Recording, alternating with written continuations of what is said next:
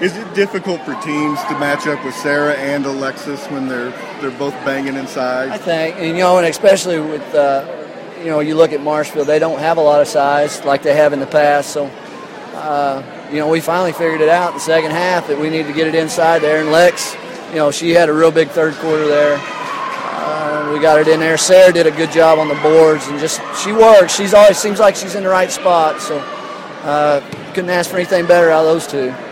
Can you talk about the starts that you've had? Like since that Nixa game, you've just come out of the gate every game. Well, we you know we've kind of gone back and trying to go a little more full court, maybe get the kids focused right off the bat.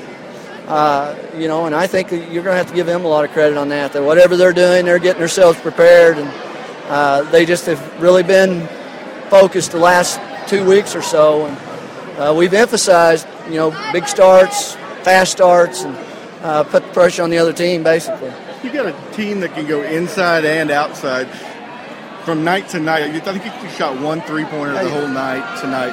Right. We, I mean, we, uh, yeah, we didn't shoot a whole lot of threes tonight. I think that, but we have been balanced. I mean, it's not like you can just okay, you focus on Lexi and Sarah because if that happens, and we got Peyton and Kyra and, and Alex and all those guys and Alice out there on the perimeter that can make you hurt from out there. So they have to come out and guard them. It's just you couldn't ask for a better balance. Uh, you know, they we've just right now we've got it going.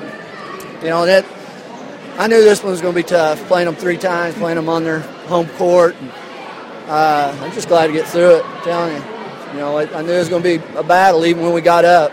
Uh, never feel comfortable. Not the way they shoot the ball and and the way they can play defense. They don't quit. And the girls said that at halftime. You know, before we came out, the girls kept saying they're not going to quit, and they didn't.